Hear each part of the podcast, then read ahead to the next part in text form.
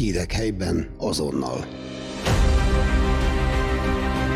Aktualitások, életmód, közélet, múlt és jelen Fejér megyéből. Feol Podcast. Mert ismerjük egymást. Egy nagyon szeretetteljes intézmény mindennapjaiba, illetve a rászoruló embertársaink iránti szolgálat mélységeibe is kapunk betekintést. Egy mérnökből lett hivatásos segítő révén. A Székesfehérvári, Székesfehérvár Egyházmegyei Karitász által fenntartott Szent Kristóf ház fogyatékkal élők nappal intézmény vezetője, Magyar László ebben az órában a vendégünk, aki egy korábbi a feol.hu-nak adott interjújában úgy fogalmazott, hogy a katolikus közösségben döbbent rá, hogyan érdemes élni. Fontos, hogy békességet teremtsünk, és megosztozzunk mindenen, vallja ő. A Szent Kristóf házban sem szereti, ha főnöknek tekintik. Egy vezetőnek, mondja, az a feladata, hogy szolgálja a körülötte lévő embereket. És most itt van velünk tehát a stúdióban Magyar László, a Szent Kristóf ház intézmény vezetője. Köszönöm, hogy elfogadtad a meghívásunkat. Köszönöm szépen én is a meghívást, és szeretettel köszöntöm én is a hallgatókat. Hát beszéljünk, mielőtt rátérnénk az intézmény feladataira, azért beszéljünk erről a, erről a, erről a ha úgy tetszik, pillanatról vagy folyamatról, amiben te eljutottál odáig, hogy mérnöki munkádat, hivatásodat feladtad, és aztán hivatásos segítővé váltál, mi több a Szent Kristófház vezetőjévé. Hát megpróbálom röviden összefoglalni. Végül is a, az egész életemet jellemezte az, hogy másokra figyelni, tehát nem egyik pillanatról másikra született meg azért az, hogy fontosak számomra az emberek. Én a családomból, 90 vagyunk testvérek, nagyon sok olyan dolgot tanultam, láttam, ami az osztozásról szólt. Eleve nekünk is meg kellett osztoznunk mindenben. Az anyukám egy igazi szerető példakép volt számomra, aki mutatta azt az irányt, amit, amit azt gondolom, hogy nagyon jól tudtam én tovább magamba őrizni és vinni. És aztán ahogy, ahogy növekedtünk, úgy mindig, mindig valami olyan közösséghez tudtam tartozni, ahol ez megerősödött bennem, hogy jó a másik emberrel együtt lenni, fontosak a kapcsolatok, fontos az, hogy észrevegyük, hogy kinek mire van szüksége, és abba, ha lehet, akkor tudjunk segítséget nyújtani, de ez nem egy egyoldalú dolog volt soha. Tehát én ugyanezt megértem, ugyanezt éreztem át, hogy engem is szeretnek, elfogadnak, segítenek, ha arra van szükségem. Tehát egy nagyon jó irányú dolog volt ez az életemben, és akkor hát azt tudom mondani, hogy ilyen felnőtt, fiatal felnőttként, amikor, amikor az ember mindent kicsit megkérdőjelez, keresi az útját, akkor egy olyan olyan keresztény közösséghez tudtam tartozni, és azóta is velük élem a mindennapjaimat, akik ebben nagyon megerősítettek, hogy az életnek az a fontos, legfontosabb része, hogy hogyan tudjuk szeretni egymást, hogyan tudjuk építeni egymást. És akkor hát nagyon sok olyan apró dolog volt, ami, ami a munkám mellett, ugye közben én mérnöknek tanultam, és a videótomban dolgoztam közel, nem tudom, 10, hát mondjuk 10 évet, egy másik 10 évet, meg egy hasonló KFT-nél, tehát, hogy azt a munkát is persze szívesen csináltam, mert, mert jó volt a többiekkel együtt dolgozni, de mindig része volt az életemnek a másik emberre való odafigyelés. Önkéntesként a Karitásba folyamatosan dolgoztunk, fogyatékkal élőkkel, egész fiatal korunktól, gyerekkoromtól volt kapcsolatom, barátságok, nyári segítségek, táboroztatások, tehát hogy ez olyan automatikusan benne volt a mindennapjaimban, de érdekes volt az a pillanat, amikor azt éreztem, hogy most valamit váltok.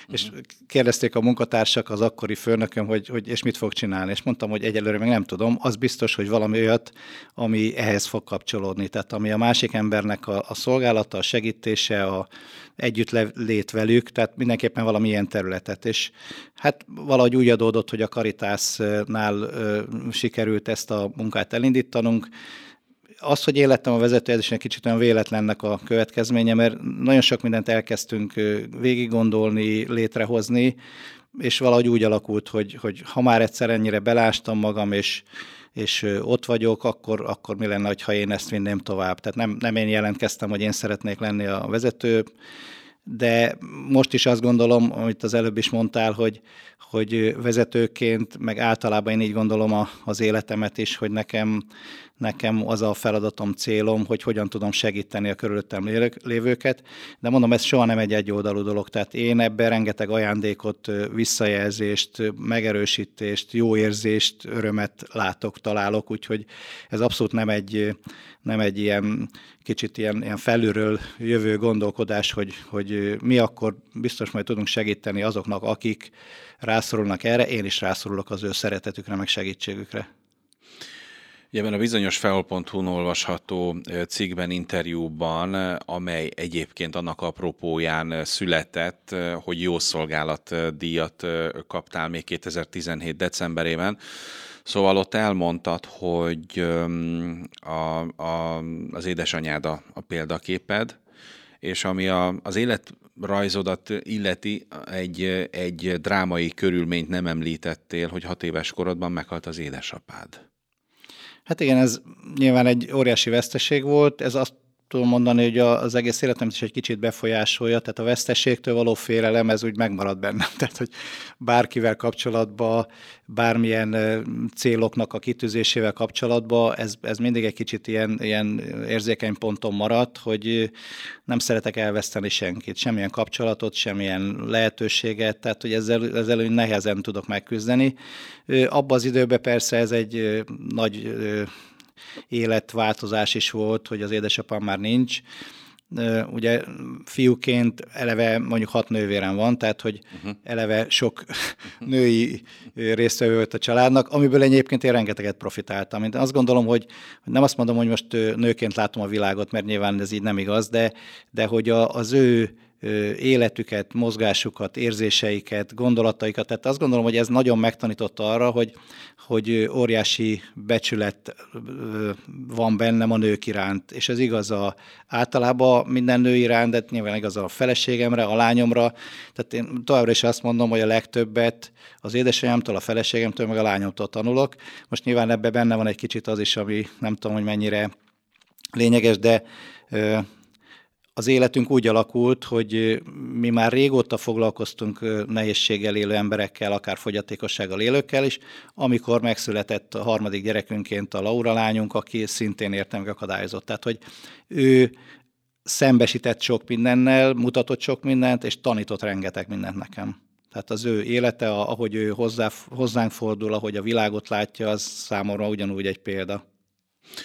És az ő születése az már arra az időszakra datálódik, amikor a Szent Kristóf házban tevékenykedtél, netán vezető voltál, vagy az még mondjuk a, a mérnöki életszakaszhoz? Hát az még bőven a mérnöki. Az még bőven a mérnöki. Bőven, igen. Tehát, hogy ő... Ismerkedtél meg a, mondjuk a Szent Kristóf házzal, vagy ezzel a fajta segítségnyújtási ö, formával, amit te magad végzel most már vezetőként hosszú ideje? Nem, hát Nem. Ahogy, ahogy az előbb mondtam, hogy, hogy mi a, hát most szénatér, ugye régen május tér volt, előtte is szénatér volt, mindegy, tehát ott, ott éltünk, és ott a szomszédunkban, ugye most Fehérváron... Mármint nem a katolikus közösséggel, hanem magával. Tudom, tudom.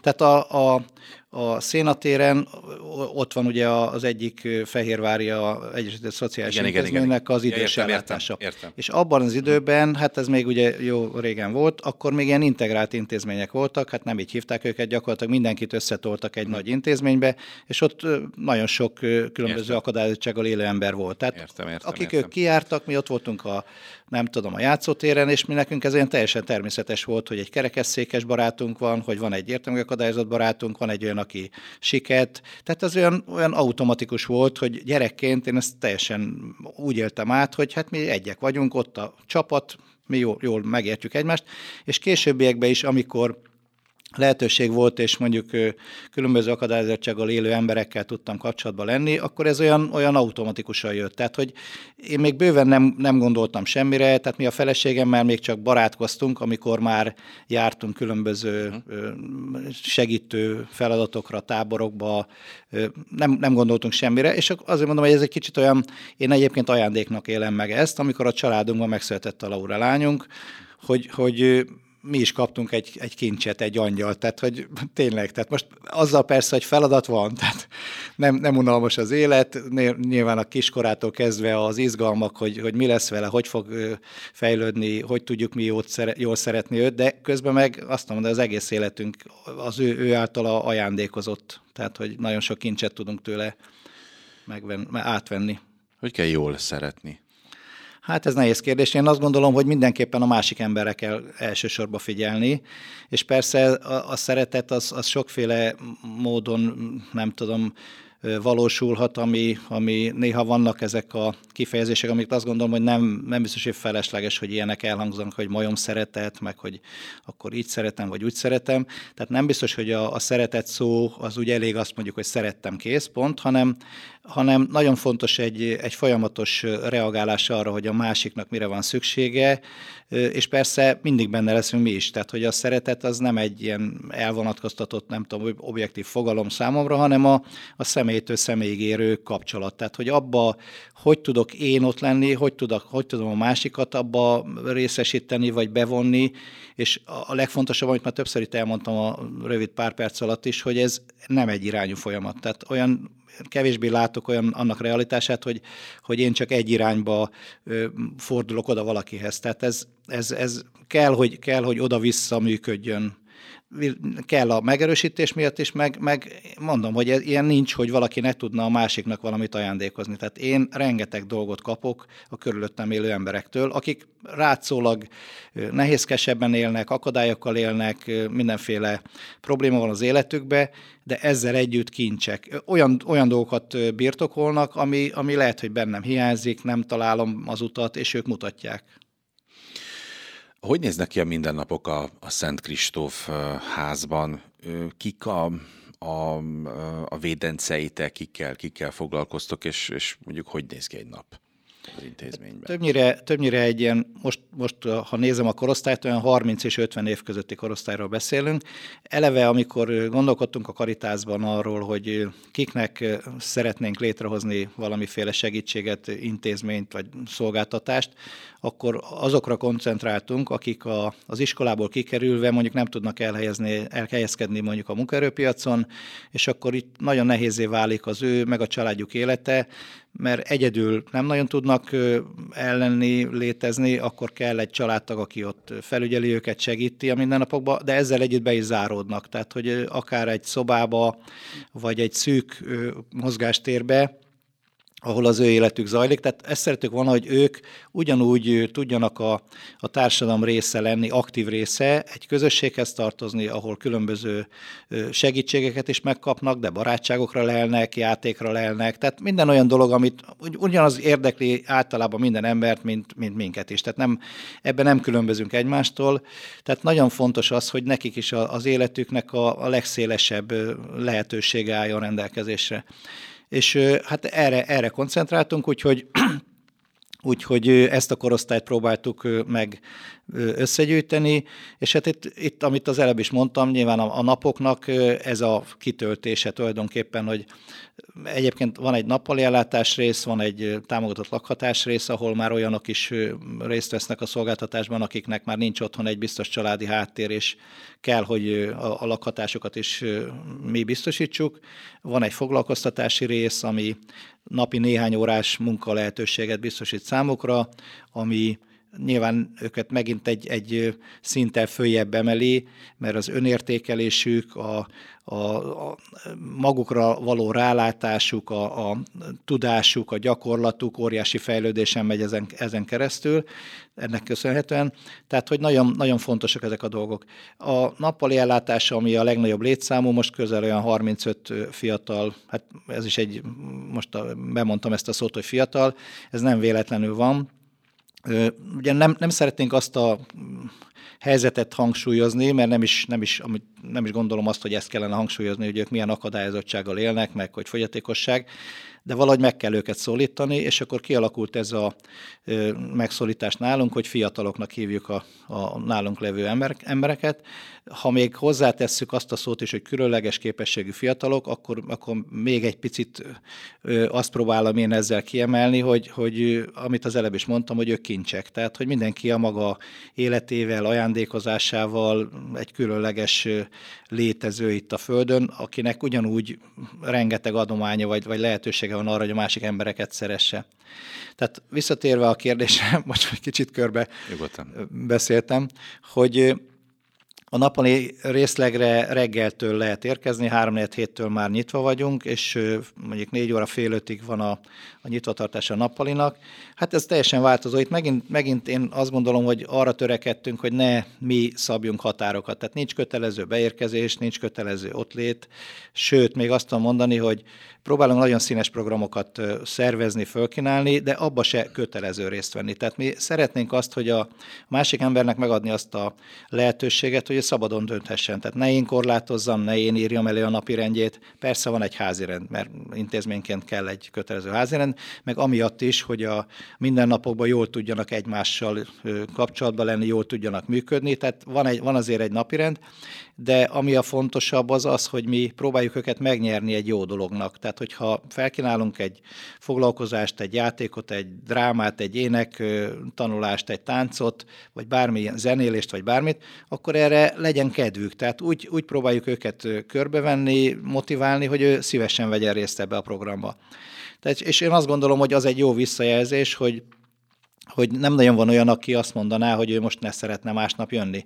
Tehát ha véletlenül vannak ilyen, ilyen napok, amikor, hát főleg itt a, ugye az elmúlt időszaknak ez a vírusos időszaka volt, hát az egy nagyon nagy nehézség volt, hogy most miért nem lehet jönni, miért nem lehetek én a többiekkel, miért nem vetek részt a programokra. Tehát ezek, ezek ilyen nehéz időszakok voltak, tehát ez egy jó visszajelzés, hogy mindenki szeret jönni, mindenki örül, hogyha ott lehet. És én azt gondolom, hogy az egésznek ez a célja, meg nyilván ezzel, ezzel az ő életüket is segítjük, meg a mögöttük lévő családot is, mert amit az előbb mondtam, hogy akkor a családtagnak nem kell otthon, mondjuk valamelyik szülő ott hagyja a munkahelyét, mert hogy otthon kell maradni a, a családtagjával, tehát ezzel az egész családot egy picit tudjuk segíteni.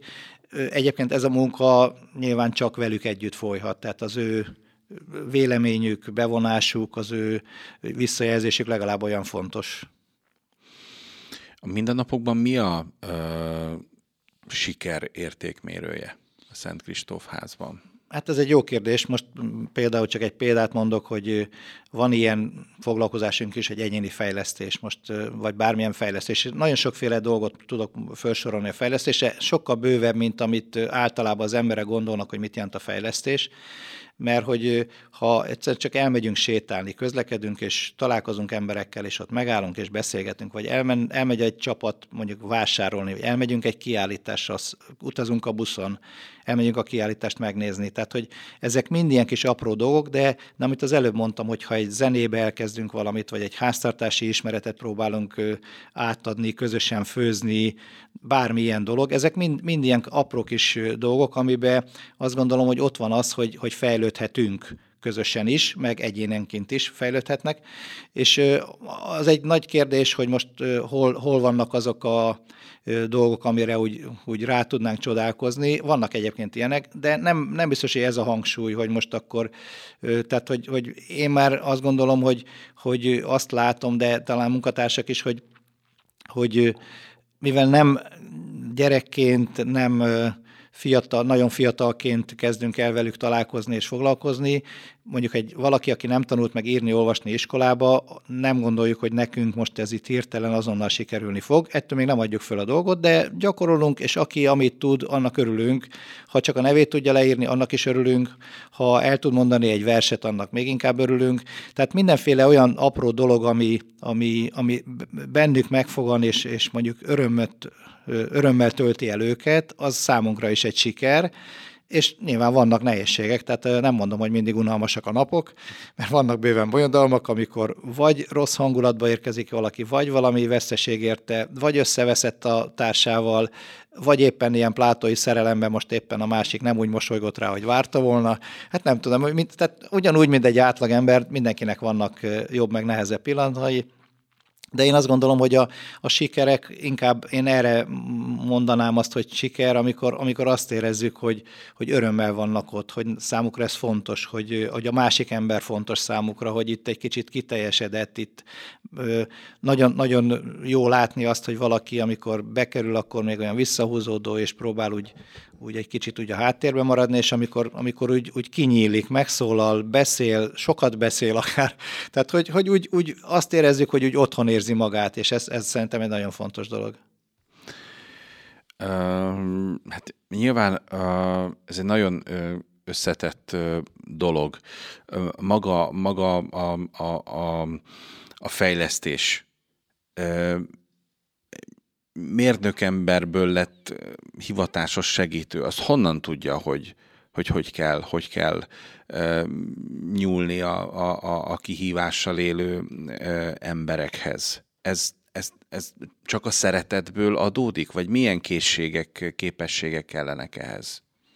Hát én ebbe most is bajlódok sok mindenbe, tehát azzal együtt, hogy amikor, amikor úgy döntöttem, hogy váltok a, a munka szempontjából, akkor azt gondoltam tisztességesnek, nem volt előírás, meg semmiféle ilyen, ilyen elvárás nem volt, de azt gondoltam tisztességesnek magam számára is, meg úgy összességében, hogy, hogy egy szociális főiskolára is beiratkoztam, hogy hmm. amit lehet, azt tudjak megtanulni, igen, igen. és ennek én nagyon hálás vagyok ennek az időszaknak, mert a, most azon kívül, hogy most eddig beszéltünk a fiataloknak a, a napjairól, vagy a különböző segítésekről, rengeteg minden tartozik mondjuk a intézményvezetői feladatokhoz. A jogszabályismeretek, a szabályok, a ezerféle munkaügyi dolgok, tehát nagyon sokféle dolog, ami nekem nagyon jól jött, hogy, hogy volt egy olyan iskola, ami nagyon jól felkészített, tehát ez egy, ez egy nagyon jó.